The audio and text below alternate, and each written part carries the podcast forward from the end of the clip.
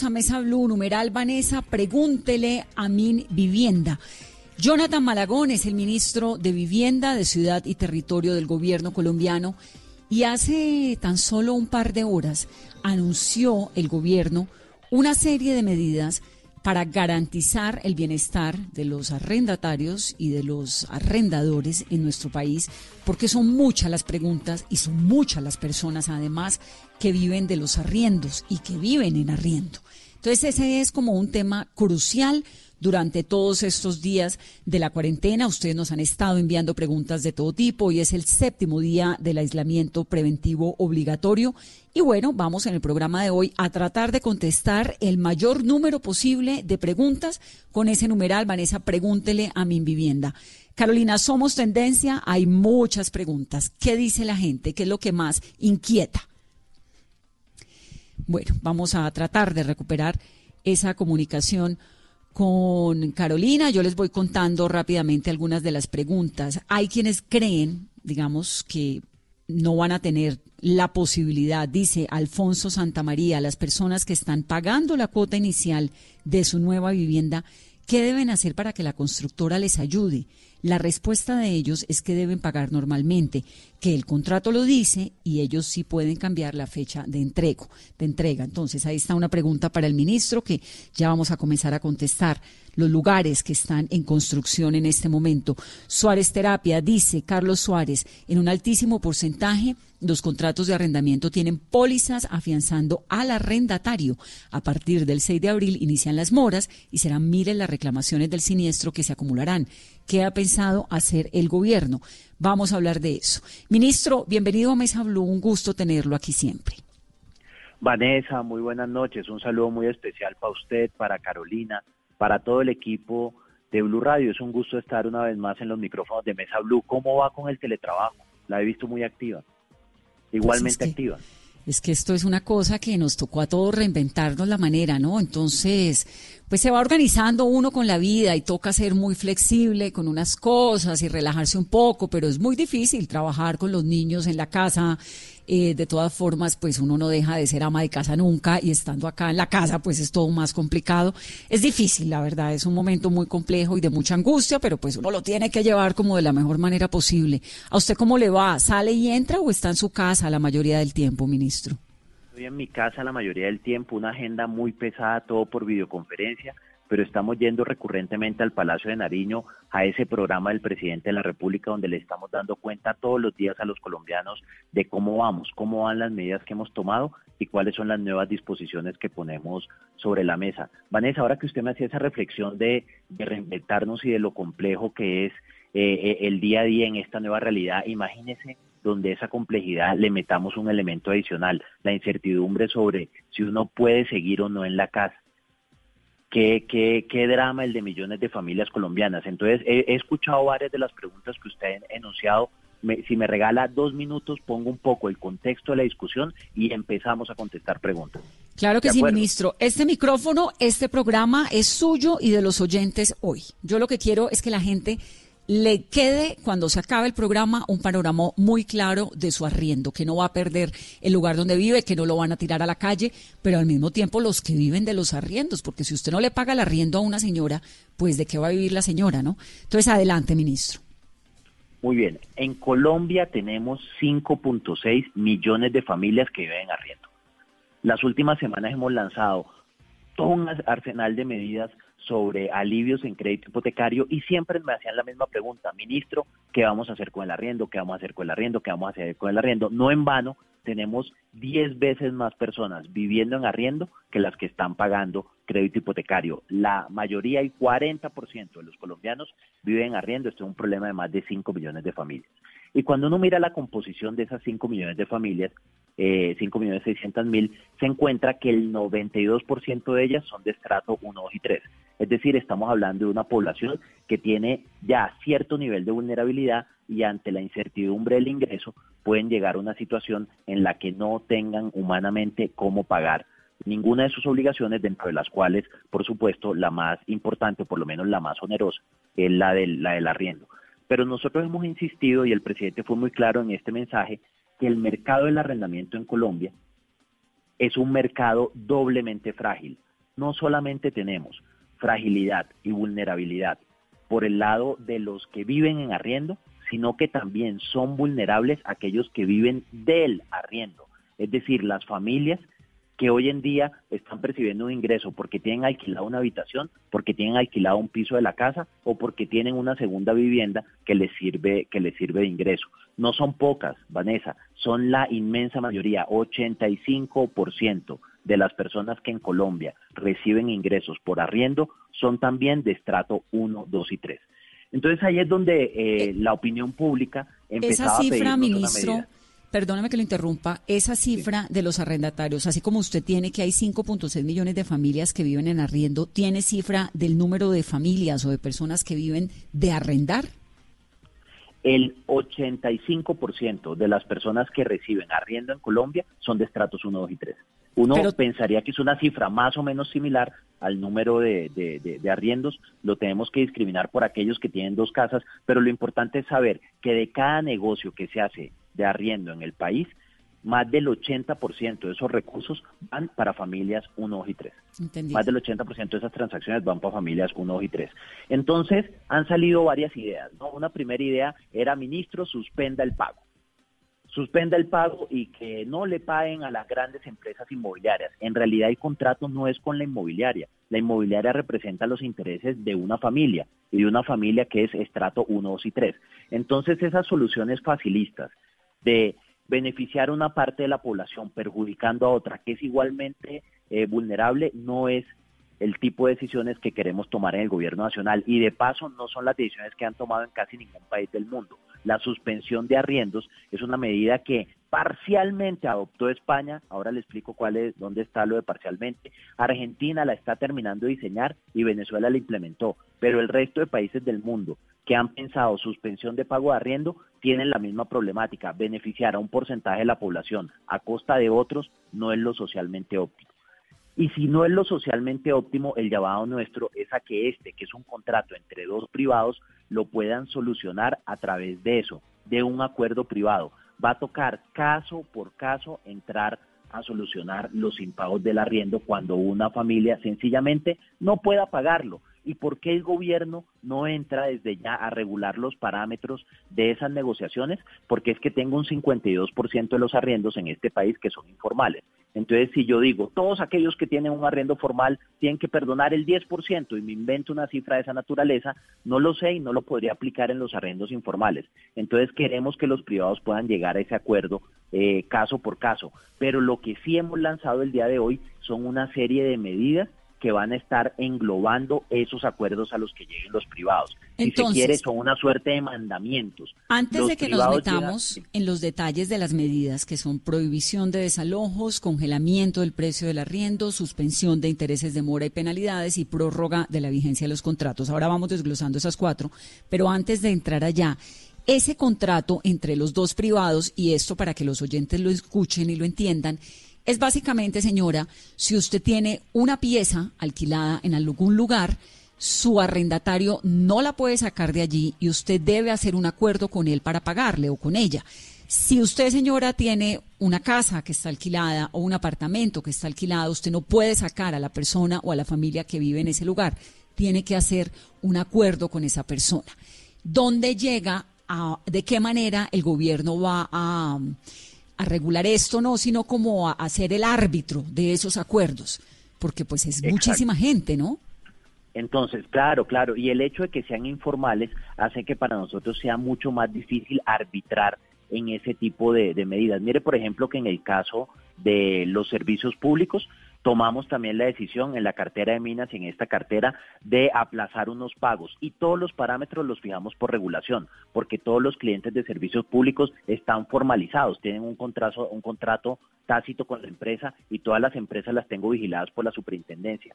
Aquí sería imposible vigilar eso. Las medidas de política son buenas por su diseño, por el momento en que se toman y también por su por su capacidad para ser implementadas. Pueden ser teóricamente muy buenas, que si son no implementables no sirven para nada. Entonces, pensando en que sea algo implementable, eh, nosotros casi que, para seguir con el tema, eh, con la, el símil de árbitros, nosotros rayamos la cancha, pusimos las condiciones de la cancha.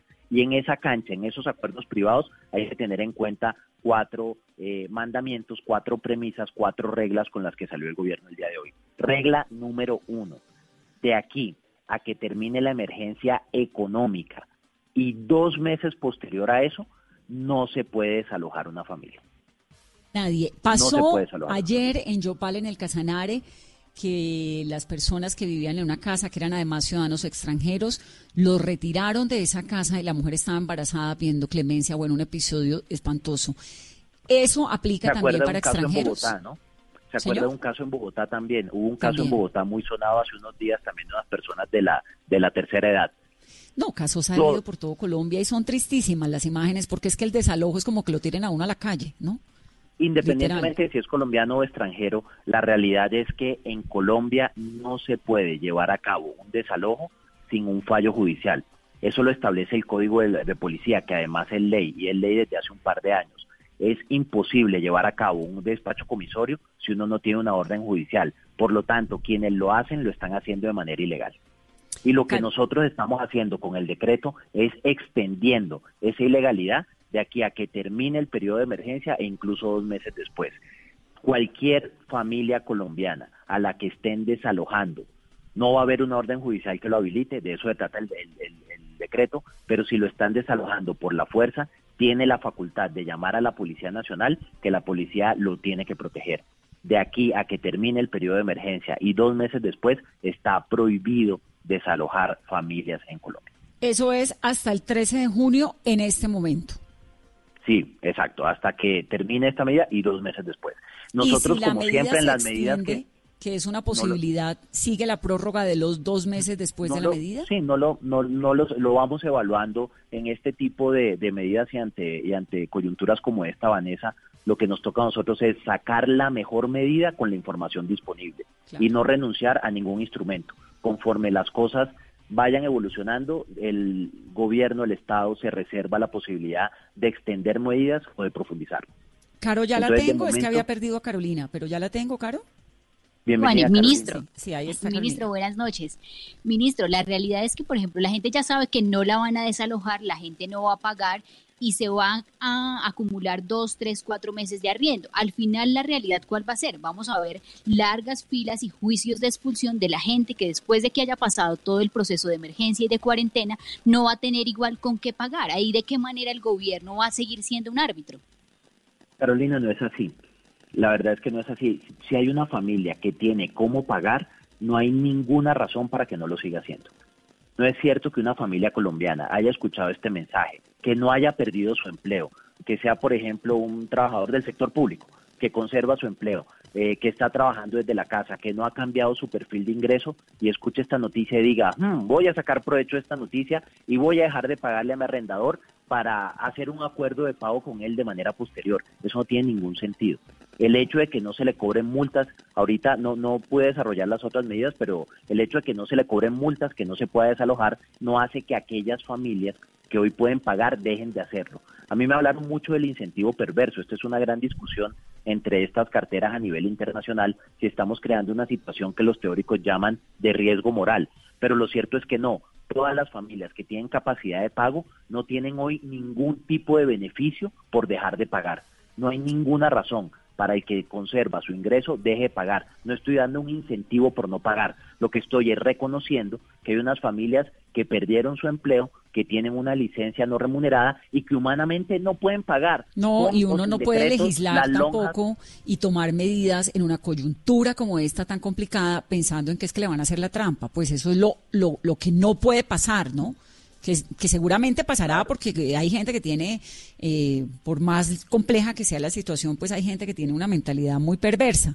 Pero la idea es que todo esto funcione dentro de, dentro de la lógica de la sensatez, ¿no? El concepto es la de solidaridad responsable. Aquí hay unos alivios para un porcentaje de la población, y todos esos alivios van a demandar para que siga funcionando este sistema que los que pueden seguir pagando lo hagan. Lo mismo ocurre en los servicios públicos, lo mismo ocurre con los servicios bancarios. Yo no veo ninguna razón.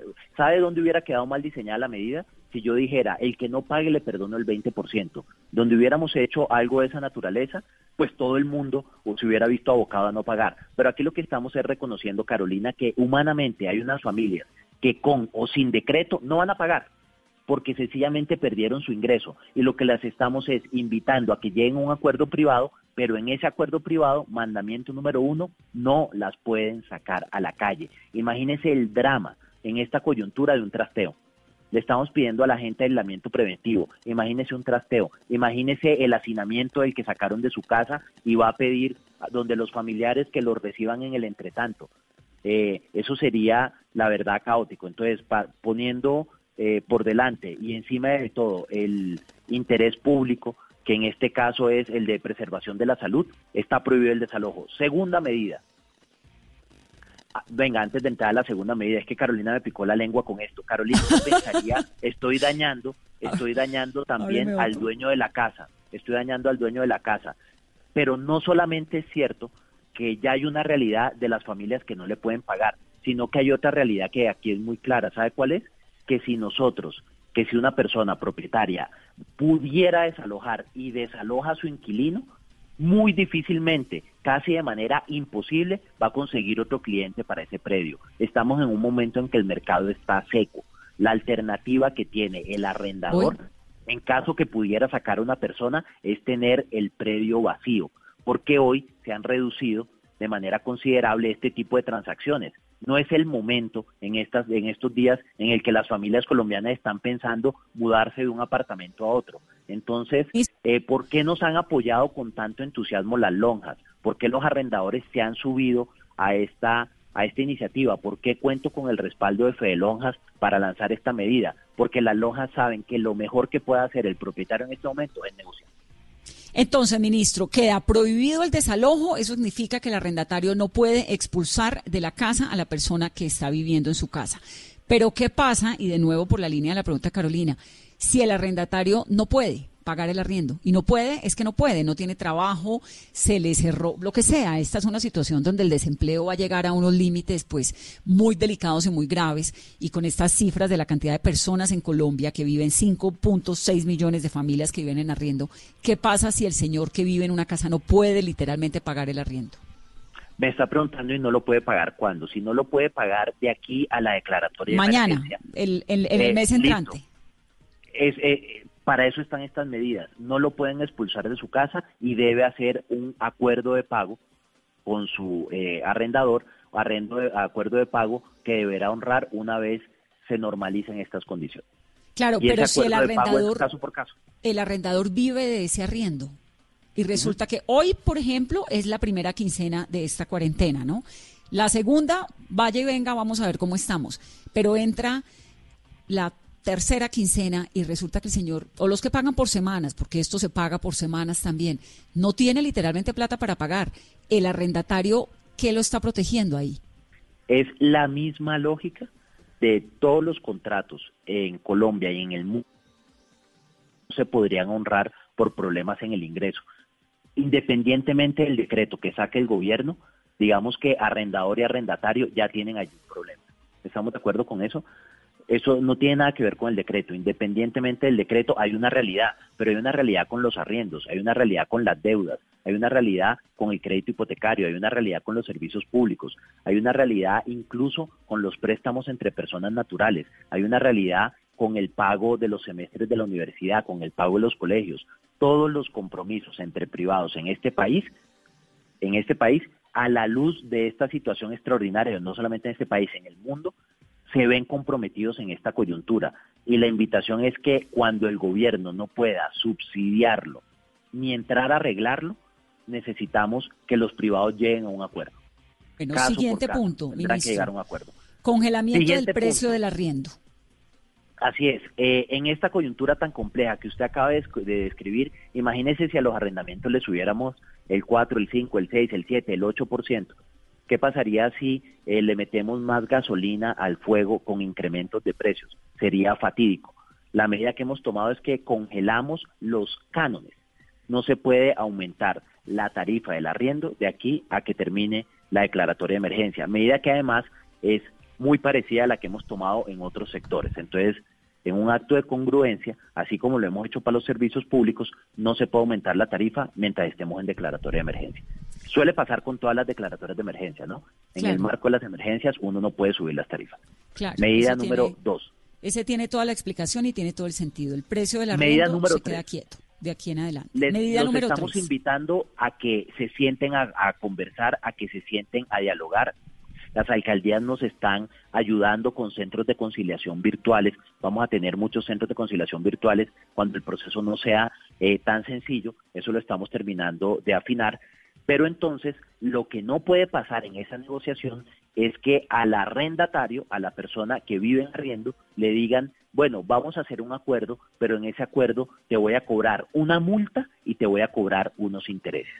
Y la verdad, Carolina y Vanessa, es que la inmensa mayoría de los contratos de arrendamiento en Colombia tienen contemplado que si la persona, la familia se cuelga, hay una penalidad tanto en un monto fijo como intereses de mora sobre el pago de los meses que están suspendidos. Sería absurdo hacer eh, valer esas sanciones en el marco de esta coyuntura. Entonces, así como lo estamos haciendo en otro tipo de sectores, así como lo hicimos en servicios públicos, donde eliminamos la penalidad de la reconexión, aquí eliminamos la penalidad de negociar. Estamos mandando a las familias a que negocien y no los puedo penalizar por negociar. Por lo tanto, tanto las sanciones como los intereses de mora quedan suspendidos y eliminados de aquí a que termine la emergencia económica. Eso, eso lo entiendo y tiene todo el sentido, ¿no? Es que le suspendan a usted la mora y las penalidades hasta la fecha o si las tiene, digamos que usted tiene una penalidad de una mora que arrancó, no sé, que termina en febrero. ¿Qué pasa con ella? ¿Cómo se, eh, cómo, cómo vincula usted? Tiene una mora de antes? Sí, de antes. ¿Le, ah, ¿le sigue creciendo? no, no, no. Esto es, esto cobija la temporada de la declaratoria de emergencia. Tendrán que negociar eso como tendrán que negociar todos los elementos de su contrato de arrendamiento. Pero lo importante es que si usted venía pagando bien y dejó de pagar en el marco de esta emergencia, porque por culpa de esta emergencia, del aislamiento preventivo, usted perdió su trabajo, por culpa de esta emergencia, del aislamiento preventivo, a usted lo mandaron con una licencia no remunerada, usted puede hacer esa negociación y no le van a cobrar ningún tipo de penalidad. Que esto signifique la condonación de las deudas previamente adquiridas, bien sea por el arriendo, eh, por un incumplimiento, por cualquiera de los elementos propios del contrato. No, esto no es condonación de nada que haya pasado de manera anterior. Esto solamente cobija este periodo de excepcionalidad.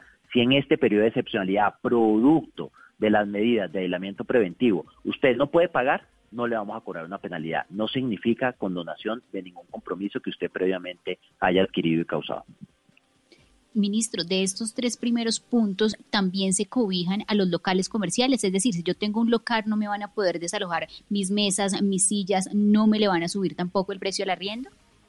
De los cuatro puntos, incluso el cuarto, eh, que es muy corto y muy sencillo, eh, que es la prórroga, si a mí se me vence el contrato, inmediatamente queda extendido, salvo que las partes acuerden que no sea así e inmediatamente queda extendido hasta que termine la declaratoria de emergencia. Y los cuatro puntos no solamente están para todos los hogares colombianos, estos puntos también van a quedar para las MIPIMES. Este fue un trabajo que hicimos también de la mano del Ministerio de Comercio con el ministro José Manuel Restrepo, atendiendo las realidades de eso, de la cafetería que sencillamente no puede pagar. Entran en la misma lógica, tienen que hacer un acuerdo entre privados y en el marco de ese acuerdo no los pueden desalojar, no les pueden subir la tarifa, no les pueden cobrar sanciones o intereses de mora y si se les llega a vencer el contrato no los pueden sacar porque el contrato se venció, se declara automáticamente prorrogado hasta que dure la declaratoria de emergencia. Ministro, sobre eso, hay un señor que se llama Camidur y nos dice, por favor, que el ministro sea claro que todas las medidas no son para que dejen de pagar arriendo, pues entonces deberían hacer lo mismo con los bancos y condonar las deudas. Contestémosle a Camidur.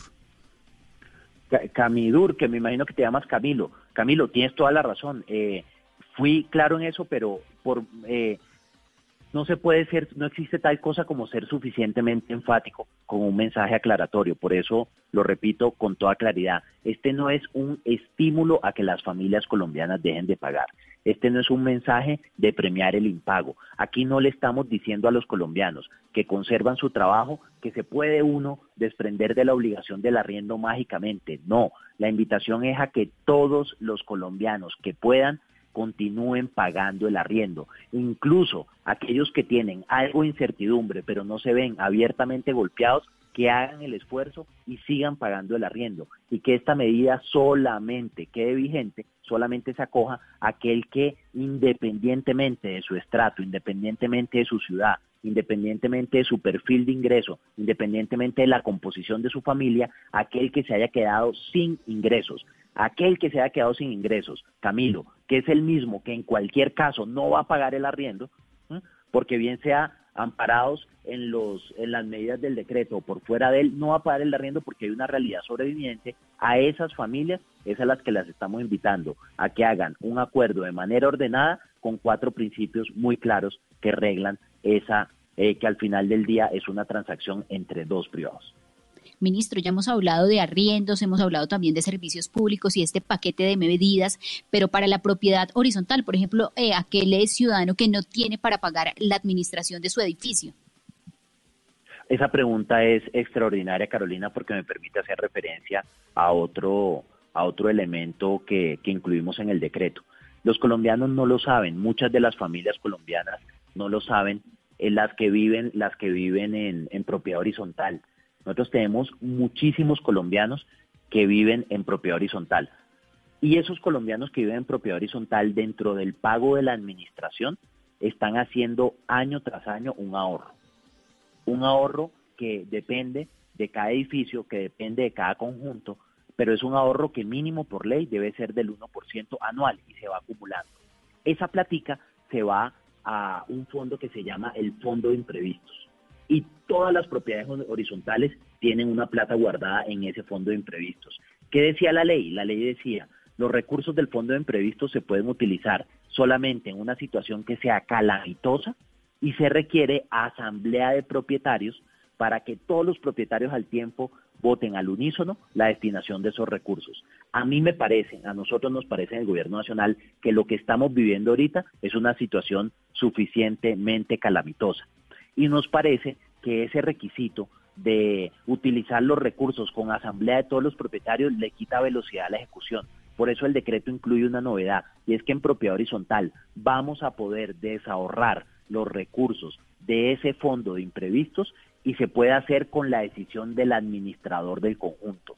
Eso nos va a permitir varias cosas. Nos va a permitir, primero, que las mismas propiedades horizontales le den alivios a aquellas familias que se cuelguen con el pago de la administración. Primer gran propósito, pero el segundo, que es tal vez el más importante, es que nos va a permitir proteger los empleos, unos empleos que para nosotros son muy importantes. El personal que colabora en propiedad horizontal. Claro, los porteros, la señora del edificio, los administradores. En y en aseo. Sí, que es fundamental. los conserjes, que, que hoy en día también si se suspende el pago de arrendamiento, eh, de, perdón, si se suspende el pago de administración, serían los primeros que verían en jaque eh, su ingreso y por lo tanto la estabilidad de su empleo. Entonces, por eso el decreto tiene como uno de sus eh, elementos más novedosos simplificar el uso de los recursos del fondo de inversión, del fondo de imprevistos y que se privilegie el mantenimiento y la protección de los empleos asistenciales de la propia horizontal. Y eso, por supuesto, ahí entra la voluntad de los que, pues de la Junta, ¿no? Que decidan los propietarios. Por supuesto, pero aquí hay una cosa muy importante, que cuando es solamente de voluntades sin recurso, la toma de decisiones es más difícil. Aquí les estamos permitiendo desahorrar, entonces más o menos tenemos alineados los incentivos, pero en como en este caso, como en cualquier otro caso, insisto, en Colombia y en el mundo, todas las transacciones deben partir de un principio de solidaridad y ver cómo entre todos salimos adelante en medio de estas circunstancias. Pregunta, hay una señora que se llama Camila que además tiene la pregunta repetitiva, entonces se la voy a hacer, ministro. Dice, si el arrendatario está pagando el arriendo por orden de un juez de familia, embargándolo para cuota alimentaria en esa situación, ¿qué pasa? ¿No puede al menos abonar algo? Pues esa cuota de alimentos es de la cual dependen unos menores. Otra vez, otra vez, no, no, no, no, no la entendí. Si el arrendatario está pagando el arriendo por orden de un juez de familia, embargándolo para cuota alimentaria, es decir, como si el señor que no responde por los niños es lo que le entiendo, la cuota alimentaria es pagar el arriendo donde viven, en esa situación que pasa, no puede al menos abonar algo, pues en cuota de alimentos es la cuota de alimentos de la cual dependen unos menores. Claro, tiene que pagar. Lo que más o menos entiendo, lo que más o menos entiendo de la pregunta es no el arrendatario, sino el arrendador. Creo que la pregunta es, no me queda del todo claro, pero creo que la pregunta es, ¿qué pasa si yo arrendé una casa? y de lo que yo recibo de ese arriendo, pago mi cuota alimenticia, porque me tienen embargado el ingreso del arriendo, porque con eso es que honro un compromiso. Eh, que previamente adquirí, por ejemplo, en una comisaría de familia. ¿Puede ser esa la pregunta? Sí, puede ser esa. Ahora le damos la vuelta por el otro lado también para que porque, porque hablaban, de, porque hablaban de un embargo. Pues lo que yo le, le diría ahí a la oyente es que estamos en la misma circunstancia. Imagínate que no hubiera salido el decreto. Si las familias no te pueden pagar, no hay un ingreso que sea sujeto de embargo y por lo tanto las familias van a tener desfinanciada su cuota alimenticia. Es la realidad cuando tu contraparte no te puede pagar. Lo que sí te permite el decreto es que entres en una negociación eh, con el arrendatario y en esa negociación con el arrendatario puedan encontrar un mecanismo de pago y al amparo de ese mecanismo de pago poder seguir honrando el resto de obligaciones que tiene el arrendador, dentro de las cuales, en tu ejemplo, eh, se destaca la de la cuota alimenticia. Esa pregunta la hace eh, Likeyem y lo hace, la hace también una chica que se llama Camila. Es básicamente la misma pregunta. Sigamos, ministro. Entonces, suspensión de intereses de mora y penalidades ya nos quedó clara. Prórroga de la vigencia de los contratos.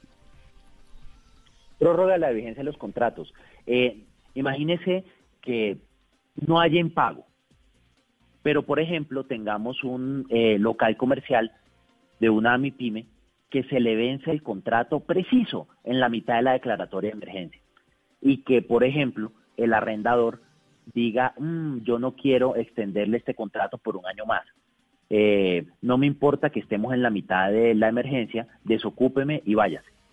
Eso no lo pueden hacer. Mientras dure la emergencia, los contratos de arrendamiento en el país se van a entender automáticamente prorrogados, salvo que las dos partes eh, de común acuerdo prefieran cancelar el contrato. Entonces, si, por ejemplo, hay alguien que la próxima semana tenía previsto mudarse de un apartamento a otro y ya tenía eso acordado con su arrendador y los dos están de acuerdo y les parece bien, pues maravilloso, con esos acuerdos privados vamos a seguir. Pero aquellos que tengan un vencimiento y que no tengan resuelto la prórroga, por lo menos de aquí a que termine la declaratoria de emergencia, entenderemos prorrogado el contrato. Es la única manera de garantizar que la gente siga entrando.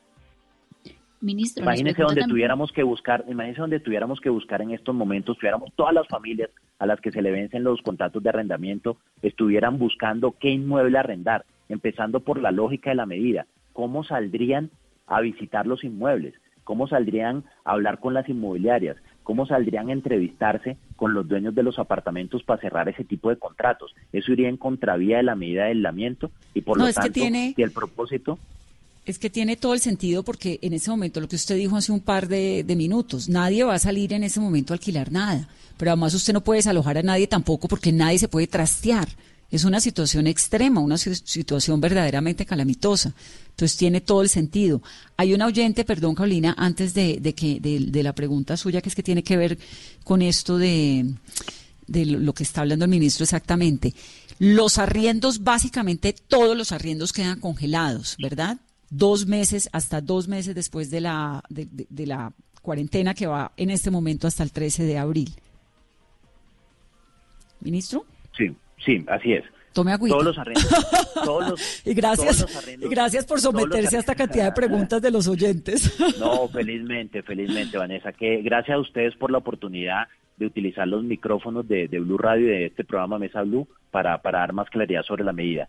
Eh, la pregunta, ¿todos se quedan congelados? La respuesta es sí. Es muy importante por la inquietud que nos planteaba anteriormente Camilo, la persona eh, eh, Camilo Camidur, la, inquietud de Camilo que si esto significaba que no hay que pagarlos. No, congelamiento no significa suspensión. Congelamiento quiere decir que no se permiten incrementos en la tarifa. Si usted tiene alquilada una habitación y en esa habitación paga 350 mil pesos, no le pueden decir en el marco de esta emergencia que como ahora eh, hay incertidumbre lo que vaya a pasar con el mundo, no le van a cobrar 350 sino 400 mil pesos. No le pueden subir el arriendo ni 50 mil, ni 40 mil, ni 20 mil, ni un peso. Están congelados los montos de arriendo. No le pueden subir, no lo pueden desalojar, pero me sigue pareciendo, ministro, que ahí hay una protección muy grande para las personas, para los que los que arriendan, para me, me, perdí, los arrendatarios son los dueños, ¿no? No, los arrendatarios es el que arrienda. Entonces, para el que arrienda, para el arrendatario, pero no para los dueños de los de los apartamentos. Es que la cantidad de mensajes de personas que me dicen, nosotros vivimos de un arriendo, entonces si no no lo pagan porque no pueden, no porque no quieran, porque no puedan, ¿qué? Claro, pero ahí el mensaje para los para los dueños de, de las viviendas es eh, que esta, ante esta realidad ya estamos, digamos. Ustedes ya están afrontando una realidad, el gobierno parte de reconocer una realidad, el gobierno no induce una realidad, entra a tratar de ayudar a corregir un problema, pero no lo crea con la regulación. El gobierno reconoce que hoy ya ese problema existe. El problema existe. Hoy quien tiene un contrato de esa naturaleza y su contraparte perdió el empleo, ya tiene un problema, y es que su contraparte no le va a poder pagar. Lo que ocurre es que, a diferencia de antes, no vamos a permitirle que lo desaloje dentro de la negociación que haga. No pueden tener como instrumento de negociación decirle a la persona te vas para la calle por una razón, por una razón, porque aunque no se trata de desequilibrar un contrato entre privados, lo cierto es que tener una familia en la calle o buscando una vivienda es una tragedia para los objetivos supremos del Estado en este momento, que es mantener a las familias en casa, mantener la distancia social y maximizar el buen efecto del aislamiento preventivo. Bueno, estamos con el numeral Vanessa, pregúntele a mi vivienda, pero también estamos recibiendo llamadas, que eso es un nuevo mecanismo, ministro, que nos hemos inventado aquí en Mesa Blue, en la cuarentena. Entonces los oyentes nos llaman, hacen fila y siempre le permitimos a unos dos o tres que hagan preguntas. Aquí está Jimena. Jimena, buenas noches. Bienvenida, la escucha el ministro. Muy buenas noches, eh, doctor Malagón. Mire, yo soy madre cabeza de familia. Eh, mi, mis arrendatarios, yo vivo solamente del ingreso ahorita de mis, uh, del, arriendo que yo recibo de un inmueble estrato 5 en Chía mis arrendatarios, las personas que tienen el, el, arriendo, me dicen, ya me expresaron que no van a pagar, que no tienen voluntad de pagar. Yo entiendo que ellos también son independientes y que en el marco de esta emergencia pues también están con complicaciones. Eh, no hay voluntad de eh, pago porque ellos me expresan que van a hablar con sus abogados. Mi pregunta es, ellos están afectados, yo también estoy afectada. Y adicionalmente quiero saber cuál va a ser el rol de las aseguradoras, porque hablando con el abogado de la aseguradora, con la, de la cual yo pagué medio canon, que es lo que se necesita para que una aseguradora eh, pues eh, le, cubra a uno esos esos esos impagos de, de, las personas por diferentes razones pues ahí ellos no no o sea no no sé ahí si es procedente aplicar ese, esa, esa, el, rol de la aseguradora, exigir a la aseguradora que sea ella la que establezca las condiciones con las cuales se va a negociar ese, ese, ese acuerdo de pago. Y ahora bien, a mí, a ellos se les vence el arriendo ahorita a 31 de mayo. Entonces, si ellos se, eh, se van, porque pues precisamente ellos pueden irse, no, no, no pagar, yo quedo no sé qué va a pasar con los servicios, que ellos dejen también de pagar, no sé qué va a pasar con la administración, yo, como le digo, soy madre soltera, no tengo otro ingreso y pues estoy seriamente preocupada porque a mí, eh, de la empresa donde yo estaba trabajando, me suspendieron el contrato. Entonces, estamos, yo sé que no solamente soy yo, sino somos de diferentes eh, familias las que estamos eh, sufriendo pues esta eh, esta calamidad, vivimos de precisamente ese arriendo y pues no, no sabemos hacia, hacia qué lado acogernos, no hay voluntad. La persona que, que tomó mi, el apartamento ya me expresó que no tiene voluntad y que precisamente por la normatividad que está expresando el gobierno se acogen a eso y, y, y no, y no van a pagar. ¿Qué hacer, mejor dicho, en el caso, qué hacer? ¿Qué puede hacer Jimena, ministro? Que es el caso de un montón de gente, ¿no? Jimena, muchísimas gracias por, por tu pregunta. Yo dudo mucho que eh, la razón por la que la familia te esté dejando de pagar sea porque entre las 7 de la noche y las 8 de la noche, a la luz de la, eh, del programa del presidente, hayan tomado la decisión de un momento a otro de decir, uy, aquí hay una oportunidad, yo me voy a hacer el loco con el pago de esa vivienda. Tú misma lo reconociste. Son eh, familias que es una familia que en esta coyuntura no tiene cómo honrar la obligación. Entonces, independientemente de la medida del gobierno, digamos, ayer tú ya tenías esta problemática. Tenías una problemática porque no contaba la familia a la que le arrendaste este predio, que además es tu única fuente de ingreso, siendo tu madre cabeza de familia. Esas familias, esa familia que vivía allí no te iba a pagar porque no tiene el ingreso para pagar. Entonces, tu pregunta en realidad bifurca en dos, en dos partes. La primera, ¿qué deberían hacer en estos casos? En estos casos deben llegar a un acuerdo de pago tú deberías comunicarte con ellos, ellos no pueden simplemente decir no pago, que esta deuda me quedó perdonada, por supuesto que la deuda no queda perdonada, aquí no hay una suspensión del pago, si esa familia no te paga, está acumulando contigo una deuda y tendrán que encontrar la manera para negociar cómo llegar a un punto medio en el que puedan sanear esa deuda. Yo no puedo indicarte cuáles son los parámetros para eso. Hay algunas hay algunas eh, familias que le dicen a otras familias, eh, con el 90% del pago podríamos llegar a un acuerdo. O le financio este mes y el otro mes, usted que tiene un ingreso estacional, el otro mes me paga los dos meses. Los acuerdos se hacen caso por caso. ¿Y de qué vive Jimena mientras tanto, ministro, si Jimena vive del arriendo? Pero es que ese problema lo tenía Jimena, ahí me están preguntando por la problemática del coronavirus, no por el decreto de vivienda. Ahí me están diciendo, Jimena, a la luz del coronavirus dejó de perseguir ingresos, de percibir ingresos. Es el problema de Jimena, de Pedro, de Juan, de todas las personas, algunos porque no reciben ingreso salarial. Es, ¿Sabe qué es esto? La misma situación de la familia que está viviendo en el apartamento de Jimena. Usted me podría hacer la misma pregunta, Vanessa, ¿de qué vive la familia que, que está en el apartamento de Jimena si temporalmente no tiene ingresos y no tiene ni siquiera cómo pagar el arriendo. Es la misma problemática que estamos tratando de, afrontar entre todos. Si quiere hago referencia a todos los programas del gobierno para hacerle frente a esto, alivio en otros sectores, pero yo creo que eso nos desvirtúa. Es que la pregunta es igualmente general. La pregunta es, ¿qué hacer frente al coronavirus? ¿Qué hacer frente a los ingresos del coronavirus? Yo no puedo contestar qué hacer frente a los ingresos del coronavirus, pero sí le puedo decir a Jimena qué tiene que hacer en este caso. Siéntese con los eh, inquilinos de su apartamento y llegue a un acuerdo.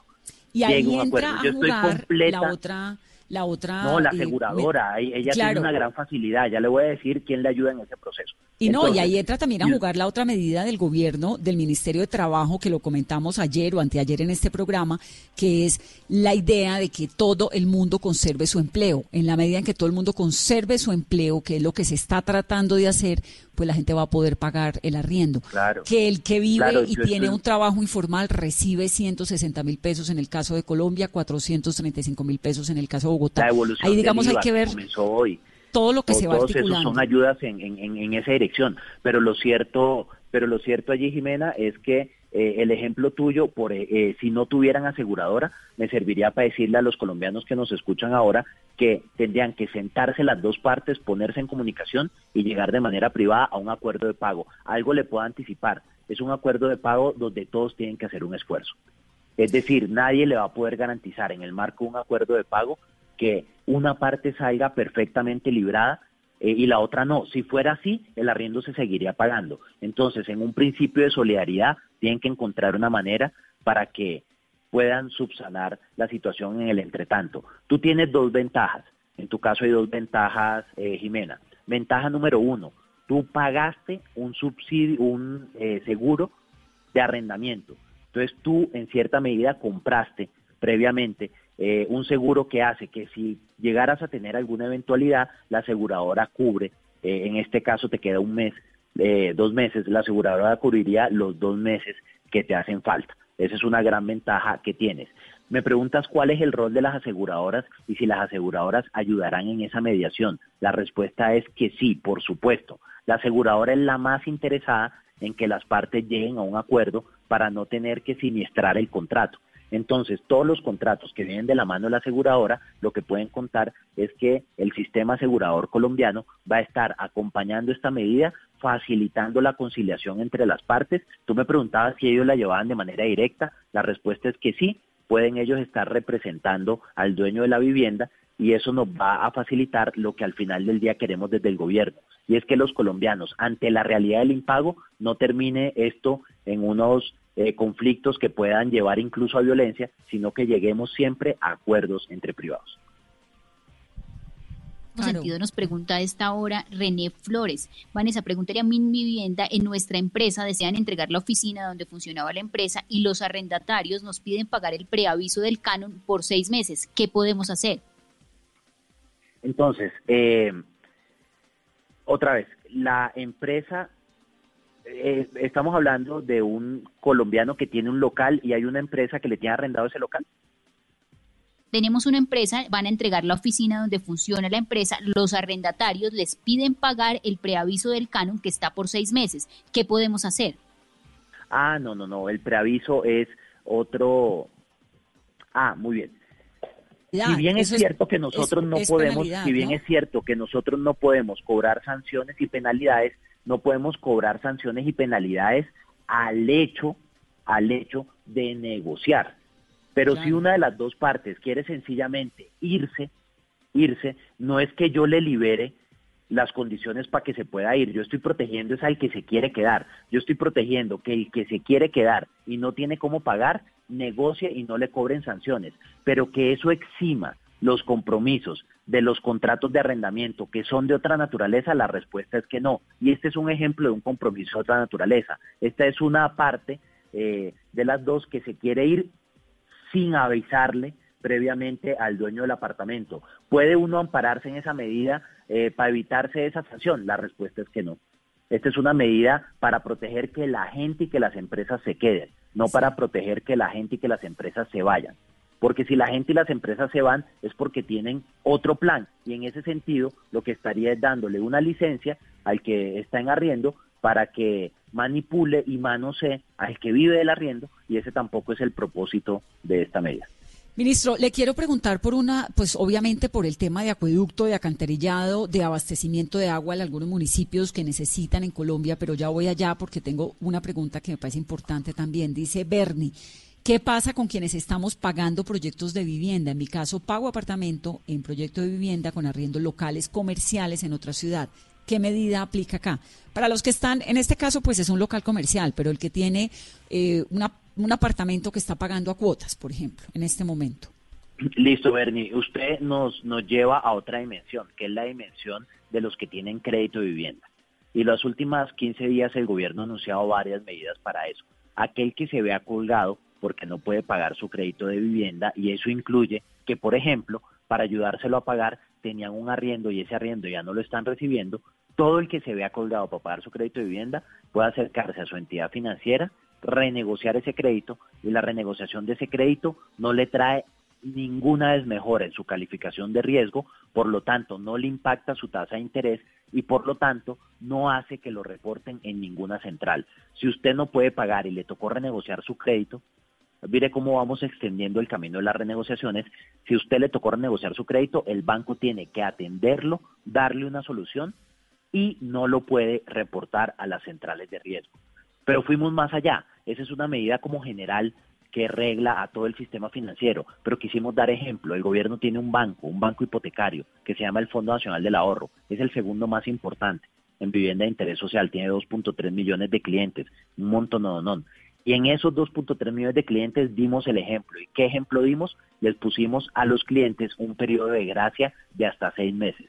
Los clientes del Fondo Nacional del Ahorro que se vean colgados con el pago de sus obligaciones pueden solicitarle al banco una prórroga eh, en su crédito de hasta seis meses en los cuales no tienen que pagar ni capital ni intereses y lo que es más importante es que lo que van a terminar pagando por el crédito durante toda la duración sigue siendo lo mismo. Es como si el crédito disminuyera en valor presente neto. Es decir, no se capitaliza intereses, no le cobramos lo que le financiamos por esos seis meses que no pagan nada. Eso no lo podemos eh, volver obligatorio para todas las entidades financieras, pero si creemos que con este, el segundo jugador del mercado en vivienda de interés social, tomamos una medida de esta naturaleza, poco a poco vamos viendo cómo otras entidades se mueven en esa dirección. Y hay varias, de hecho, que, que tienen planteamientos similares. ¿Ese mismo principio, ministro, aplica para los créditos hipotecarios, el de la renegociación o el de la pausa o cuál?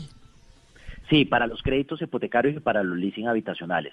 Entonces, eh, a nuestro oyente que nos hace esta última pregunta. Si usted no puede pagar, la invitación es muy sencilla. Acérquese a su entidad financiera, pide una renegociación del crédito y pierda cuidado. Esto no le va a dañar su historial crediticio. Pero si resulta que usted estaba en el Fondo Nacional del Ahorro, le tengo una segunda buena noticia, porque puede tener hasta seis meses en lo que no pague el crédito. Y eso es maravilloso porque ese es un alivio muy, muy grande. Hay que recordar que los créditos hipotecarios se consumen entre el 30 y el 40% de los ingresos de los colombianos mensualmente. mucha plata. Y es, por lo tanto, un alivio muy, muy grande.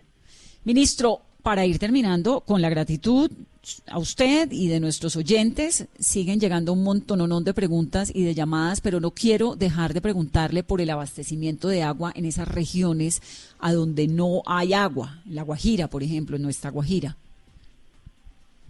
Bueno, eh, Vanessa, aquí hay que separar como dos cosas. Una es eh, qué medidas desde la regulación tomamos para facilitar que la gente eh, que está conectada al sistema tenga agua. Y ahí hemos tomado varias. Eh, permitimos la suspensión de los pagos mientras dure la declaratoria de emergencia y vamos a refinanciar lo que las familias consuman con una tasa de interés de cero y lo vamos a refinanciar a 36 meses una familia que paga 23, 25 mil pesos de agua se le va a incrementar, no va a pagar nada y cuando termine esto se le va a incrementar en 500, 600 pesos del recibo. Eso es un gran alivio, implicó una inyección billonaria al sistema. Eh, también reconectamos de manera gratuita a las familias, nos pusimos una meta, que es que los 200 mil hogares colombianos que tenían cortada el agua, como le decimos en mi tierra, se los íbamos a reconectar, pero no le íbamos a cobrar los 30, 40, 50 mil pesos que cobran los operadores por reconectar. Eh, nos pusimos esa meta hace 14 días. ¿Sabe cuántos llevamos hoy? 180 mil. De las 200 mil familias que dijimos que íbamos a reconectar, llevamos 180 mil. Esta semana tendremos que terminar y vamos a reconectar la totalidad del país. Entonces, esa es una primera parte de la respuesta para aquellos que eh, tienen abastecimiento de agua y que están conectados al acueducto. Ahora, me pregunta usted, ¿qué pasa con los que no? Entonces, pensar que de aquí a un mes el Estado va a tener la capacidad de aumentar en 10 puntos la cobertura de acueducto, de construir obras de infraestructura para que las familias puedan tener el agua que históricamente no han tenido, es inverosímil, eso en eso se va a gastar el país por lo menos 10 años más.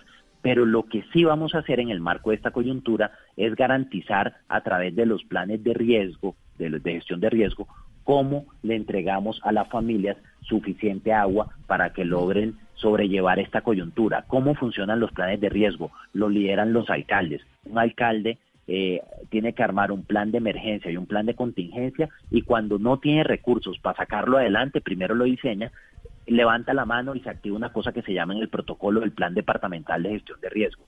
Cuando el departamento no tiene la capacidad para hacerlo, se eh, vincula a una entidad del Estado, del Gobierno Nacional, que se llama la Unidad Nacional de Gestión del Riesgo, que no es el Ministerio. Y entre la Unidad Nacional de Gestión del Riesgo, el departamento y los municipios tienen que fijar municipio por municipio un plan de abastecimiento en el marco de la coyuntura. Déjeme ponerle el ejemplo de La Guajira. El martes de la semana pasada lanzamos con el gobernador Nemesio Royce ese plan para La Guajira. Los alcaldes levantaron la mano, no podían abastecerse y por lo tanto necesitaban la ayuda del gobernador y también de la nación. Y fijamos, por ejemplo, para La Guajira una serie de medidas como la gratuidad del agua de la represa del cercado, que es la del río Ranchería, eh, que nos permite sacar 70 mil litros al día, que es un montón para distribuirlos en el sur de La Guajira, eh, un par de hidrantes también en el sur de La Guajira, en Fonseca, eh, que nos van a ayudar a... ministro, pero es que el sur de La Guajira no tiene problemas de sequía. Esa es la represa del Ranchería, que es grandísima, y la tierra Roseros, pero ¿y el norte, Uribia, Manaus, toda esa zona? No, Vanessa, eso no es cierto. Eh, no tienen eh, no tienen problema los, los finqueros. Pero si uno mira, por ejemplo, Barranca, uno mira lo que pasa en Ato Nuevo, uno mira lo que pasa en esos municipios del sur de La Guajira, de la planta de tratamiento, de la zona rural de distracción, salen 550 litros por segundo y a los municipios no llegan más de 200, no tienen continuidad de 24 horas. en el sur de La Guajira, como en toda La Guajira, estamos teniendo una gran problemática. Pero digamos, están estas intervenciones para el sur. Para, el, para Rihuacha eh, pusimos en funcionamiento eh, la nueva planta de tratamiento que trae 100 litros, pero adicionalmente para la zona rural sacamos adelante un pozo que es el pozo de Rumonero eh, y tuvimos que habilitar otros pozos que le sirven de respaldo al sistema y esos pozos que le sirven de respaldo al sistema implicaron una inversión, 400 millones de pesos, la Unidad Nacional de Gestión del Riesgo lo puso y ahí habilitamos otros 200 litros de agua. Y así, para el norte de La Guajira, hicimos lo propio, garantizamos el sobreabastecimiento de los módulos de pilas públicas y eso también nos trae otros litros de agua. Lo que lanzamos con el gobernador, que siempre será insuficiente, es algo así como 700 mil litros de agua por día. Sigue habiendo mucha crisis, eh, no se puede resolver en un periodo tan corto y en una emergencia como esta, no se puede resolver el problema de agua de la Guajira que tiene cinco décadas sin solución. Pero lo que sí se puede es a través de buenos planes de gestión del riesgo ir avanzando para en el entretanto eh, minimizar el impacto de una situación como esta. A mí lo que pasa es que me angustia mucho Uribia, Manaure, Paraguachón, las rancherías, porque eso es una zona étnica importantísima, Guayú, y entonces es una zona muy seca, donde no hay ninguna posibilidad de agua a menos que caminen kilómetros para llegar a los municipios. Entonces, esa, esa digamos, es como una de las grandes preocupaciones. Pero, ministro, vea, siempre nos quedamos con un montón de preguntas. Eso significa que usted eventualmente vuelve que nos encanta tenerlo acá y, gracias, ministro. Le da uno un poquito de alivio sentir que se están manejando las cosas de esta manera en esta coyuntura tan complicada en Colombia. Muchas gracias por estar en Mesa Blue. Vanessa, muchas gracias. Carolina, muchas gracias y muchas gracias también a los oyentes. Voy a tratar de recabar y de recoger la mayor cantidad de preguntas y comentarios y resolverlas y enviarles la respuesta cuenta por cuenta. Muchísimas, muchísimas gracias. La inquietud más grande gira en torno a quienes arriendan sus propiedades, porque como no hay una garantía, digamos, el que no puede pagarlo, pues no puede pagarlo, pero no hay desalojos, no hay herramientas. Entonces, la inquietud más grande es lo que veo yo, digamos, en Twitter en este momento con el numeral Vanessa, pregúntele a mi vivienda, es la gente insistiendo en, bueno, y si no me pagan, ¿qué hago? ¿De qué vivo? Porque yo vivo de ese arriendo. Esa es como la gran inquietud, ¿no? Que tiene la gente. Ahí le dejo ese comentario, ministro. Muchas gracias. Muchísimas, muchísimas gracias. 8.56 minutos de la noche. A ustedes que tengan una muy feliz noche. 5.6 millones de familias en Colombia viven en arriendo. 90% de ellas pertenecen a los estratos 1, 2 y 3. Son las cifras que nos llegan. Esperamos con Vanessa, pregúntele a mi vivienda, haber contestado muchas de sus inquietudes en esto. Recuerden lo que decimos siempre, un poco de paciencia. El país se está articulando. Estamos llegando al número mil de contagiados en Colombia, pero se están tomando las medidas. Usted quédese en la casa, tenga un poco de paciencia y sepa que esto seguramente se va a alargar más de lo que todos queremos, pero en la medida en que nos guardemos y seamos sensatos, dura menos. Feliz noche. Esto es Mesa Blue. Para Volkswagen la seguridad es muy importante y en este momento lo más seguro es quedarse en casa. En Blue Radio son las son las 8.57, viene Bla Bla Blue, aquí en Para Volkswagen, la seguridad es una prioridad. Investigamos y desarrollamos tecnologías para hacer que tu carro sea cada vez más seguro. Pero hoy lo más seguro es dejarlo quieto y quedarse en casa, en familia. Aprovecha el tiempo para reconectarte y disfrutar de la compañía de los que más quieres. Es un mensaje de Volkswagen. Ah, y recuerda lavarte las manos con frecuencia. Mijitos, les habla Rigo y quiero contarles cómo ayudarle a los pelados a romperla todos los días. Pues fácil, dándole mínimo dos huevos al día porque es la proteína más completa que ayuda a su crecimiento y desarrollo. Pilas pues, ingresa a huevos.com.co o síguenos en Facebook, Instagram y YouTube como El Poder del Huevo. Todos los días.